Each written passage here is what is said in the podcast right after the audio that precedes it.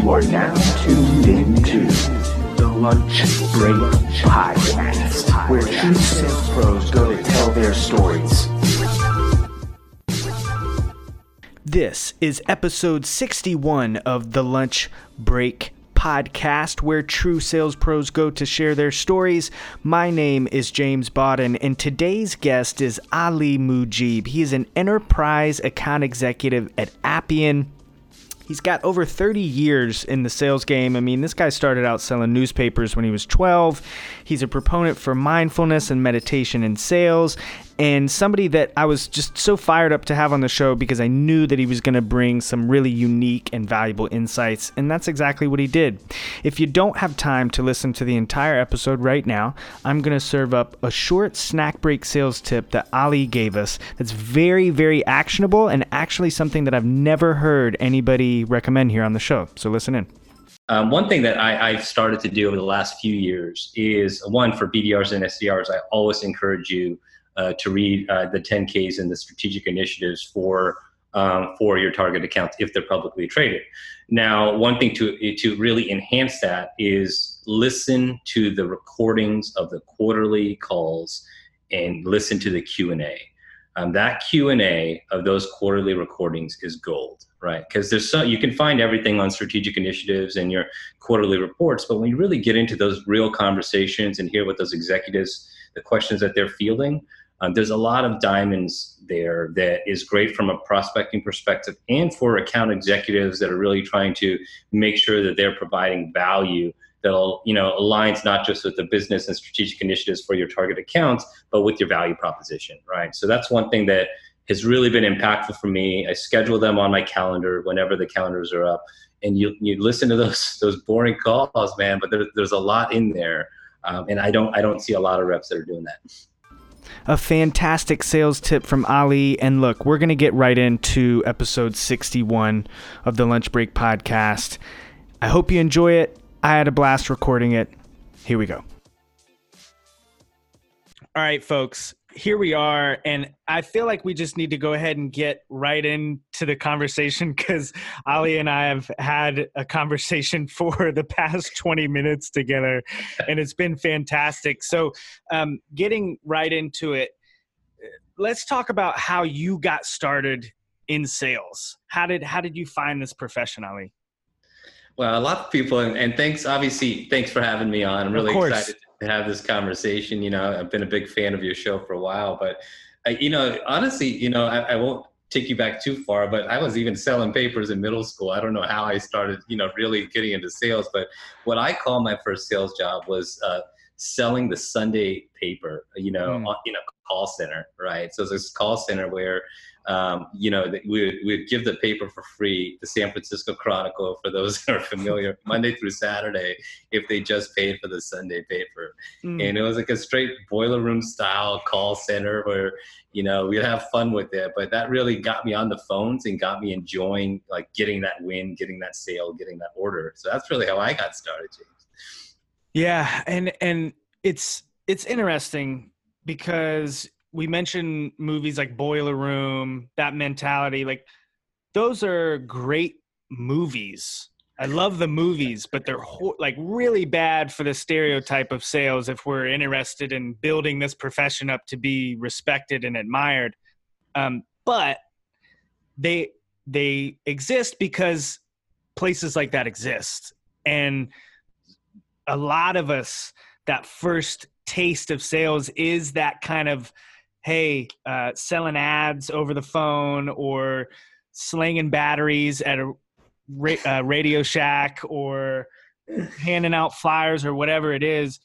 Um, what what was your impression of that? Like, how did you feel about sales after that? Were you jazzed up to go find your next opportunity? Were you thinking this is the last thing I ever want to do again? What was your mindset around that first kind of intro into the profession? Well, at the time, it it was just being around that that room, that excitement, that buzz, you know. And, and I think we've all been in the pit, so to speak, you know. And, yes. and, and we get into SaaS space, we've all started as SDRs and BDRs. So when you're in that pit and the phones are, are buzzing and you get that order signed, you know, it, it's obviously that's a, a little bit different selling the paper, but um, you know, and then you start to get those commission checks. You know, I, I, just remember paying for proms and paying for all these different things, you know, through those commission checks selling the papers. So um, that's what got me started, you know, and um, some level of sales, you know, job, you know, like I, I paid for uh, college personal training.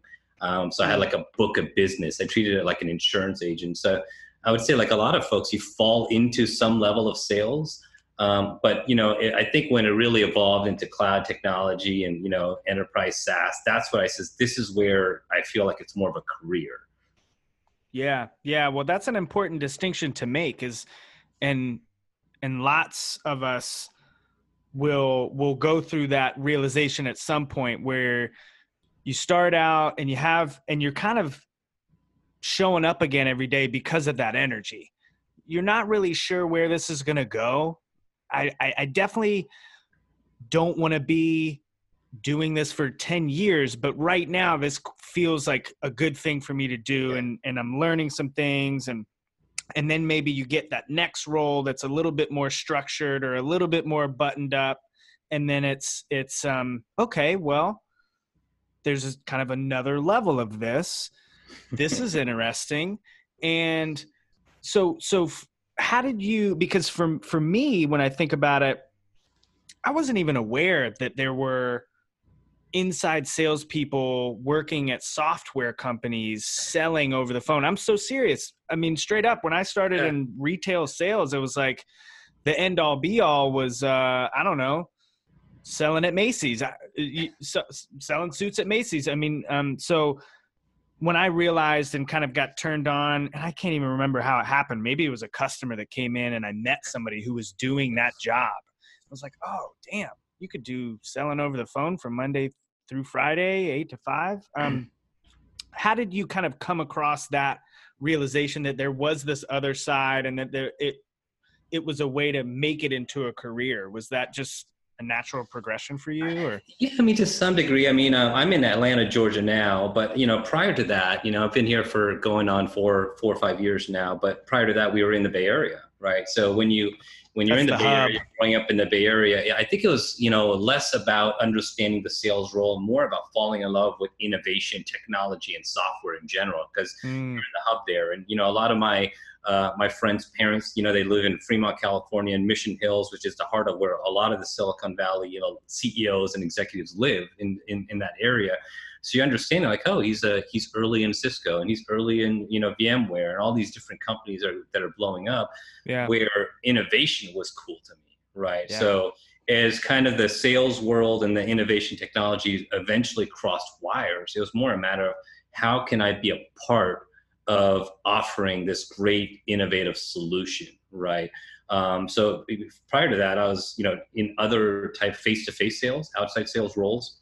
And when my wife and I sat down and we talked about that next wave of my career, I said it's going to be in the cloud, and it's probably not going to be the big Fortune 50. I still like the aspect of working for that scaling, growing company. You know, mm-hmm. that company has gotten some funding that's going through that process, you know, and then it's a matter of finding the right fit, right company, right platform, right leadership, right? So a little bit of, you know, I know that's a long winded answer, but, you know, kind of um, that's how it evolved for me. Yeah. And, but I think it's a great answer because things like that don't happen on accident. You don't make a career change and get into a space like that and and have success without it being talked about and thought about and i think lots of folks uh, and, and I know I was this way, especially early in my career. It's like, well, I want to do all these things. I have all these goals, but there was never any moment to kind of just be still and think about okay, so what does that look like? Let me just write these things down. Let me think about it's this, you know, it, the company looks like this, the offering looks like this, the leadership that's in place looks like this, even just a rough idea.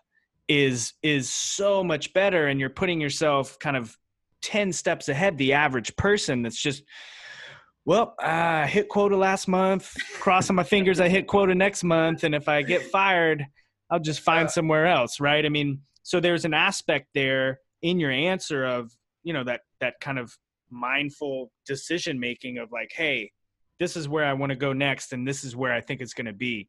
Uh, so i love that answer. Well, it you know I appreciate that, but it took me a little while to get that far along in a, in a couple company companies that were a little too early stage and their mm-hmm. processes aren't mm-hmm. put together, or companies that have funding but the leadership doesn't align with who I am, right? So I think today, you know, yeah. at my age of 42, I can say, okay, I need to look at all of these different things. I need to talk mm-hmm. to, you know, because um, in my current role, that was very critical. You know, I've been in my current role for about six months now, and I says, okay, I'm not just looking at the company and the funding and is this a platform I could sell. I wanted to know the team and the leadership and everything else. So for some of the younger sellers out there, like like they're you, I wouldn't say, you know, you got to look at, at look at all of these different things, but it's important to know, you know, at least at a high level, to your point, what you're getting into right. Yeah yeah i mean geez if and and you know the I, i've been thinking about this and it's funny that we stumble on this this culture of advice that we live in right? Linkedin is just full of advice and some of it's fantastic some of it has no context some of it's maybe not so fantastic but there are there's plenty of places to go to figure out and try and avoid making mistakes, mm-hmm. right? But I think both you and I would say the mistakes we've made, however grave or serious or uh, however much we want to try and take them back, I mean, they've the reason we've arrived at the moment we are in now. So I value those mistakes, and it sounds like you're very aware like well the only reason i know to ask these things is because i've screwed up and not done this before. And so you know it's an interesting thing. You mentioned the younger generation of sellers coming up. Hey like you can try and mitigate for it all you want but know that even when you do your research and even when you think you're getting the real deal you're probably still going to show up and maybe in 60 90 six months you're you're scratching your head wondering what have I got myself into. myself full, full disclaimer, right? No, but yeah, but I would say, James, you're you're you're right on the money because I, you know, I think when you're going through challenges, you're going through, uh, you know, obstacles in your life. You never want to wish that upon anybody, but you know, it, these are the building blocks that really help us become the, the men and, and the women that we want to be and the want to become. Um, so even for myself today, in you know, 2020, I like to ask myself two questions: What am I supposed to learn from this experience, and what have I, what what is resurfacing? Just to confirm that I've already learned it, right? Mm. And just everything's an opportunity for growth, you know. And um, you know, some of uh, my biggest sales failures have led to uh, the greatest sales successes, right? So it's a matter of really resetting and say, what can I learn from this situation? So, hundred percent. Yeah, yeah, and I mean, it's it's when when you can arrive at that place, it it creates the ability to stay in the middle much longer than if you're kind of a, running around and and riding the highs and getting real low and and because uh, I had a mentor tell me when I first got into business development in B2B sales. Right. I was like 29. I was much older than the average BDR and I enjoyed it, but I was also struggling a little bit because I didn't have control. I didn't I wasn't used to not having control of the sales cycle, really. you know, like the idea of passing off an opportunity and it dying and not really knowing how it happened was like, oh, why is this happening? And so I would get real high when it would go really good, and then I'd get real down about it. And um, you know, one of my leadership at the company I was at was just like, hey, you got to get in the middle, right? You got to learn that that you, you know there there will be plenty of up days and yep go ahead pat yourself on the back and then get right back on the middle train right? And you're right back and focused on the next valuable activity that you're going to do that's kind of putting that next drop in the bucket right? So um, it it is definitely something that i think only comes from the mistakes and the experience. And one of the things that kind of immediately attracted me to your content and kind of how you think and speak about sales is this aspect of focusing on being mindful like we were having a uh, back and forth on linkedin this morning right about the inward focus right that inward attention to detail i feel like um, and and how how missing that is in in the sales profession. I mean you hear you hear everything about even at its best it's like be physically active. Let's go to the gym get jacked up and and you know go make a, a thousand phone calls. And that's great too. Fantastic. It's much better than this the cigarette smoking uh, car salesman from the 70s you know that drinking a beer and smoking a cigarette while they're closing deals. Uh, way better than that. But um, it's it's I'll let you kind of share your point of view, but I'm interested to hear how you feel about this marrying of, of, of, the sales profession and this idea of being conscious and mindful and inward and all of those fantastic things we were talking about before we hit record.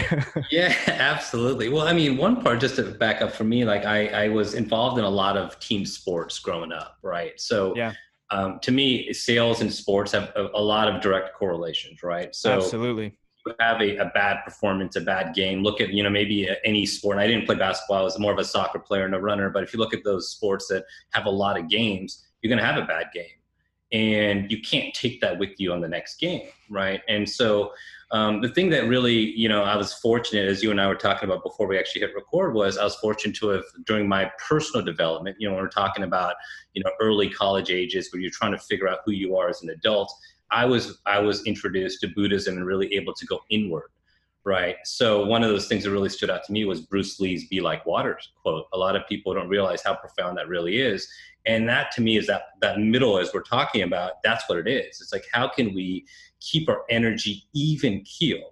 Mm. And sometimes I try to think about things from like a track perspective. Like when you're fastest in a track race, it's not the beginning when you actually take off, and it's not even the end, it's the middle, right? So, from an energetic perspective, how can we stay at even keel and at peak performance in doing so?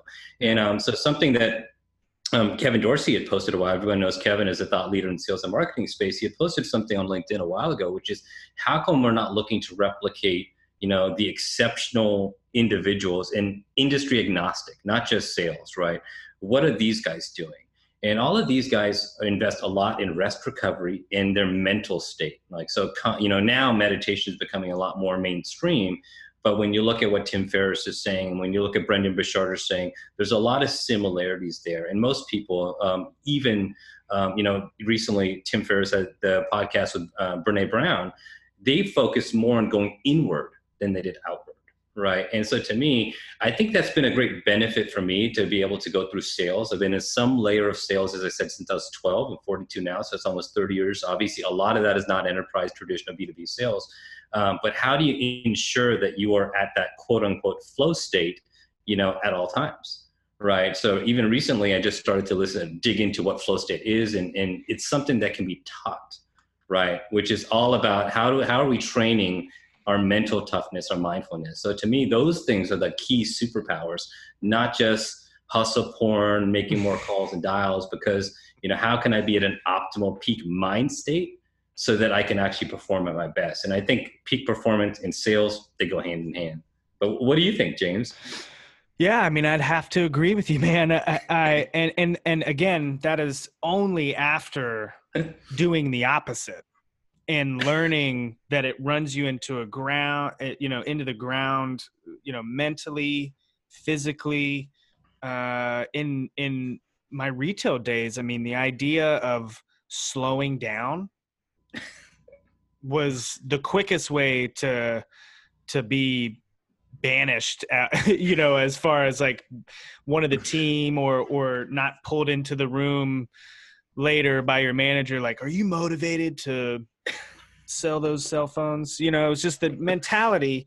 Um, and but but it was also very much put on myself. I was very much I got to work on Sundays. I got to do this. I got to Yeah. do that. And a lot of it definitely came from where I was at in my life, right? I was at a survival kind of point in my life, right? I, I had to do those things. like there was no option, right? There was no alternative but hard work. Um, but the mindset surrounding it of I can also take 10 minutes before I go to work and, you know, focus on my breathing or even just think about what I'm eating and how that feeds into my energy level for the day or think about what I'm drinking.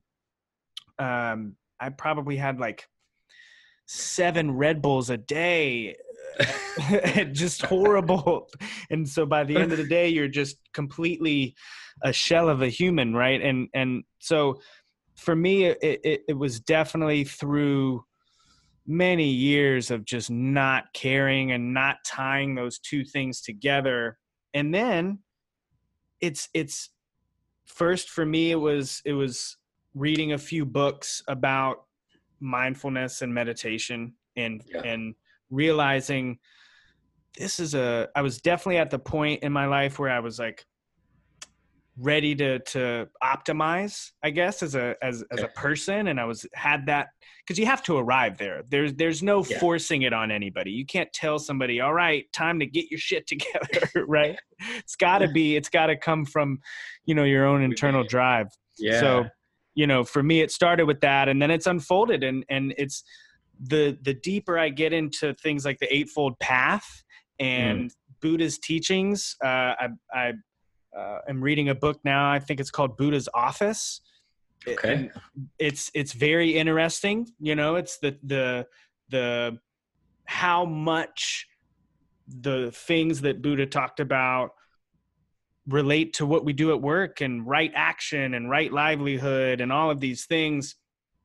And um, it, it, it's helped me tremendously. It's helped me navigate difficult situations conversations. It helps me not be stressed out all the time quite frankly right? It, it's and i put something up about it the other day. It's that idea of equanimity right? It's the idea of being able to just I kind saw of that word. I never heard that word before. yeah just remain calm right? I think i heard the first time i heard it was from um, joseph goldstein who has a podcast uh, about Okay. meditation and mindfulness. Uh, he's you know uh, been a teacher out of like the shambhala center out in uh, colorado i think and and um, it just immediately clicked for me i was like this will work for me in sales and Mm. this should be talked about all the time for with salespeople. Like when you're a new salesperson, you should be given the playbook, the phone, the laptop,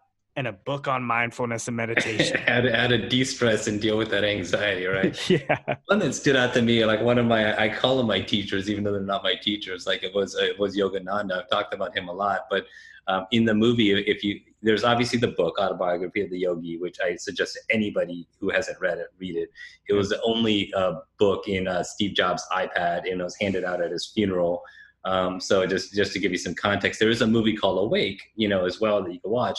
And the one thing that always stood out to me in the movie was when he was very frustrated living in Hollywood and wanted to go back home to India, and he was channeling with his guru, and his guru says the true sense of spiritual intelligence is to do it in the midst of chaos Yes. and that always stood out to me because they says hey in the in the in the heart of the storm you know you're at the end of a quarter you're trying to pull a deal in whatever it might be being able to just stay calm and navigate those rough waters. And and obviously if you're an smb sales mid-market sales enterprise it's very different right? So um, being able to do that and conquer that that's that's some of the fun stuff for sales for me. So imagine if you can perform at the highest levels as if you've been there before and we're all obsessed with like peak athletes and olympians etc that mindfulness practice is what we really need to invest our time into um, so i don't read a lot of sales books i read a lot of philosophy and psychology and spirituality books now every now and then there's some great sales books like you know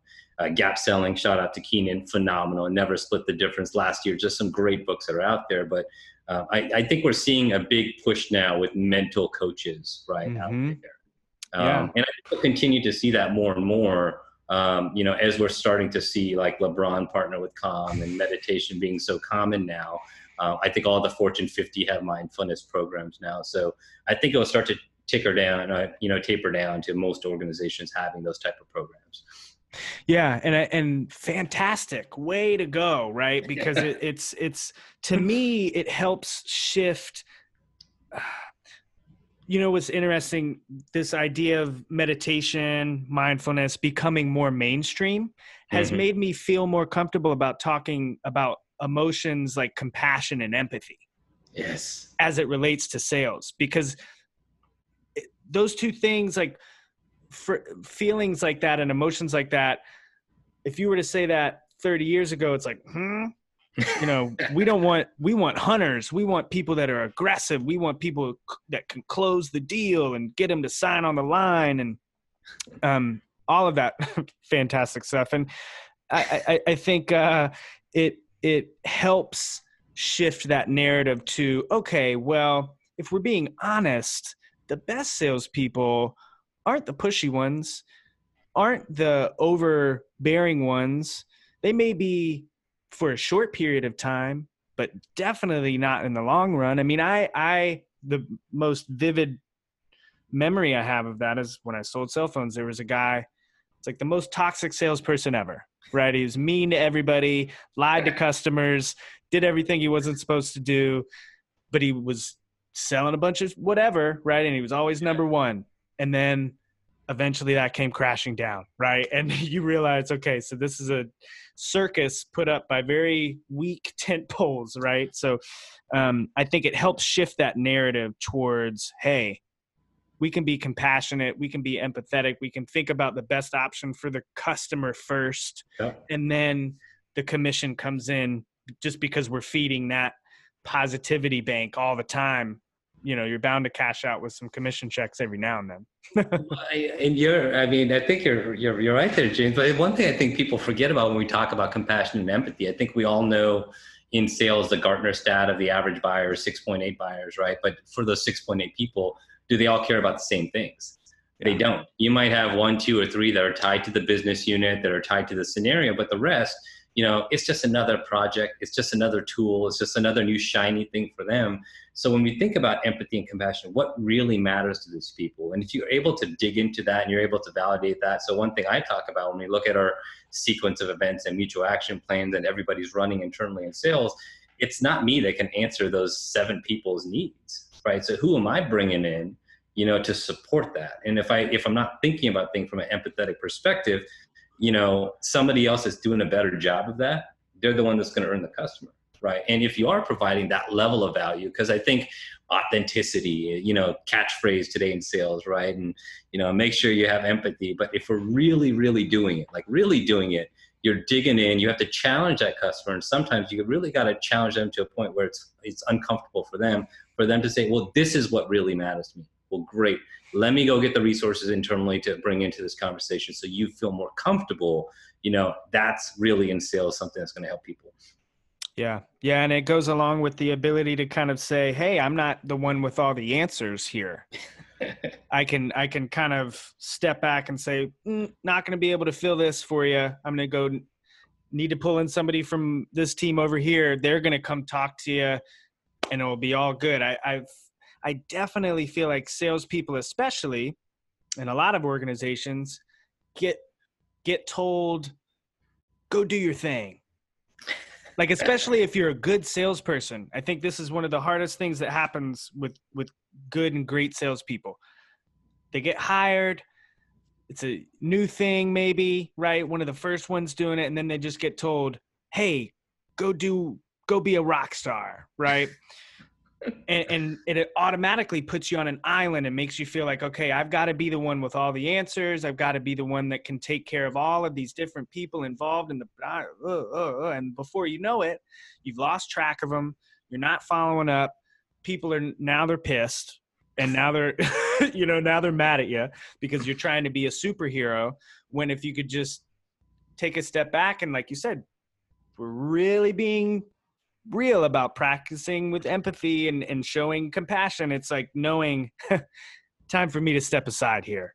come on, guys, come come solve this person's problem. I love that, man. I think that's a fantastic way to tie it in, um, and and it really again goes towards hey, um, something else that that I think has always scared me about uh, the journey of learning more about Buddha's teachings and and the eightfold path is that point that that I've read about and heard about where the ego starts to kind of dissolve and disappear. I think one of the reasons that business people in general I think maybe shy away from meditation is because they think it's going to I'll lose my edge. I'll lose my competitive edge if I'm too calm or if I lose if I lose my ego, my ego is the guy that is driving this whole thing for me here. Are you serious?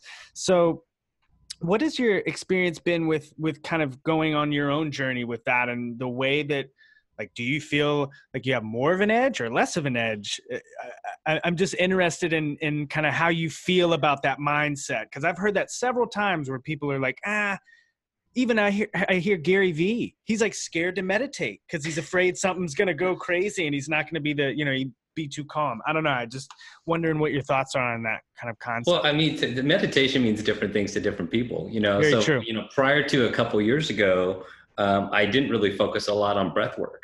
You know, but I was able to um, stare at a wall for like 20 minutes in thoughtlessness, right? So, like, you Yeah. know, honestly, a lot of the work I was doing, you know, early in my development was pre social media, right? And, Yeah. my wife is a, a holistic energy practitioner. So, through the last five years of her educating herself, I said, oh, wait, being the watcher, doing all these different things. But to Mhm. go back to your question, think about it. If you would you rather be uh, MJ against the Jazz the fourth quarter with the second, you know, the clock's you know ticking down, and just being a stone cold killer with with not being stressed, or do you want to be somebody that frazzles in the big game? Right. Mhm. So, you know, that that's the thing you got to think about when you look at the Tom Brady's versus the Peyton Mannings of the world. How, you know, how many, you know, everybody would have thought Peyton would have five, six, seven rings, but he didn't, you know, and he's probably he will go to the Hall of Fame first ballot, right? So to me, if if this is a tool that I could take out of my pocket, you know, in my toolbox, right? Um, when the things are critical, um, then I want those tools, right? So for me, I think I was very fortunate where I did always have sales being in the middle, right? Where Mhm. there's always a deal that's potentially going to fall out. There's never a perfect time to go on vacation, right? So, you know, I've, I've made sure that I give the things that I need personally to stay grounded, to stay full, to be at 100%, um, so I could be there for my family and things of that nature. Um, but we're always up leveling, right? We're always trying to say, what is that grounding? We talked about burning out. Like five years ago, I burnt out, know, and I never thought it would have happened. I was like, wait, I've kind of lost myself, and I had to have a reset and says, hey, um, you need to make sure that you're feeding your cup or you can't feed others, right? So, uh, to me, whether it's meditation or mindfulness or journaling, um, people do things in different ways, but it's the ability for you to, you know, uh, be conscious of the situation you're in and not giving it power, Yeah. uh, but still being fully present, right? So, to me, um, without some form of meditation, whatever that, whatever that means to you, you're playing checkers, and it's not checkers; it's it's chess, right? Mhm. So, if you're able to think ten moves ahead versus the next move, how much better are you're going to be in your life, in your career, you know, in sales, you know, in, in business development as well, right? Yeah. So, Yeah, and you can kind of parse it out across every part of your life, literally. If you were to take that approach and say, mhm. instead of instead of worrying about reacting or or just that next thing, that next call or that next fire email that's going to get me a meeting, what if I'm thinking about 10 steps ahead? What if I'm thinking about 10 steps ahead in my career like we talked about, you know, being able to Yep. step back and say, "Hey, I this is the kind of leadership I want. This is the kind of environment that I thrive in and I I know this from trial and error, right? So it's it's one thing I've noticed about all of the folks that I've had on here is you know when you have success in whatever it is you're doing it's usually paired with high sense of self-awareness Ugh. nice. straight up because you're able to kind of consist constantly to your point realize that you're leveling up all the time right it's always changing it's constantly moving there's never any static thing about a journey, right? I mean, it's always it's always going and changing. Yes, yes. Yeah, and I, I think that was something that I struggled with um, and have struggled with and still do struggle with is this idea that there's never a resting place. There is no plateau that I'm going to reach where I'm going to feel like, ah, finally I'm here. Arrive, right? No, yeah. it's one thing my wife and I always talk about is it's about the process. And when you fall in love with the process, you know, um, just to kind of back up on what we were talking about for a second on as far as a tangible moment of applying mindfulness, one of the greatest examples I have, and I talk about this with my team is we all have kind of a, a poor call, right? Or a bad meeting. And a lot of people can react to that or they can respond in a certain way. Sometimes the, the most mindful way of handling that is to, to call your point of contact and say, that sucked, you know, and that wasn't our best. And having a real vulnerable conversation is actually going to get you so much further, right? So these are the type of, you know, kind of plays that you can actually apply when you're actually you know really working on your mindfulness practice and applying them to sales and business right? Or having a tough conversation with you know one of your prospect executives and say hey look this isn't a fit. Um, i really want to help you but if you're not going to allow us to do what you've asked us to do then we can't really offer you the service. You might not be the best suited for our company right? And usually they're going to back off and say you know what? That's me. That was a bad day i was having. You know i think kevin talked about this recently when him and i spoke so I think you'd be blown away when you're able to apply these things into your professional life and your personal life, right? Yeah, it it what because moments like that when you call them right back and you just say, "Hey, uh I just really messed that up, guys, and and and I'm sorry for whatever reason. This is what did and and I've seen it happen. I've been brave enough to do it a few times. And when you're vulnerable, yeah, you realize, oh, we're people, you know, the human the human mask comes back on for everybody on the phone or everybody on that, you know, interaction because it's like I get it. Right? You're trying to communicate this. I understand. You know, the other day um I had somebody send me, you know, connect with me on LinkedIn. Yeah. Sent me a message a couple of minutes after, completely wrong name. Um, fine message. I mean, it, the message was whatever, but it was the wrong first name. Um, just hit him right up and was like, "Hey, got got the name wrong. Just letting you know for in case you're running a little sequence. I get it, right? Just and uh, that was it, right? I mean, I said I can't help you out with what you're asking about, um, and check check that name yeah. thing, and it was it wasn't a big. She was like, "Oh, yep, sorry, trying to do too many things over here," yeah. and, and, I said, "I get it, done it before." Yeah, move on, right? Um, because hey when when you can break that barrier down and i think that's tough for a lot of folks though ali because especially when i first started working in b2b sales i definitely felt like i had to put on some sort of air or talk about talk in a certain way or or or even internally you know even with my colleagues and and um, it took me a while to realize that mm, way better off just cutting right right to the heart.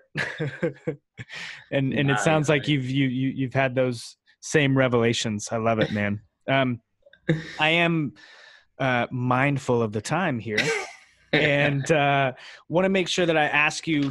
Uh, I ask every guest for just an actionable sales tip that that the audience can use when they get done listening to the show. Yeah, and I know you have a wide range of um, of uh, tenured sales professionals that follow your show because it is a great show. So, started to do over the last few years is one for BDRs and SDRs. I always encourage you uh, to read uh, the 10Ks and the strategic initiatives for um, for your target accounts if they're publicly traded. Now, one thing to to really enhance that is listen to the recordings of the quarterly calls and listen to the q&a um, that q&a of those quarterly recordings is gold right? Because there's so you can find everything on strategic initiatives and your quarterly reports but when you really get into those real conversations and hear what those executives the questions that they're fielding Um, there's a lot of diamonds there that is great from a prospecting perspective and for account executives that are really trying to make sure that they're providing value that'll you know aligns not just with the business and strategic initiatives for your target accounts but with your value proposition right? So that's one thing that has really been impactful for me. I schedule them on my calendar whenever the calendars are up.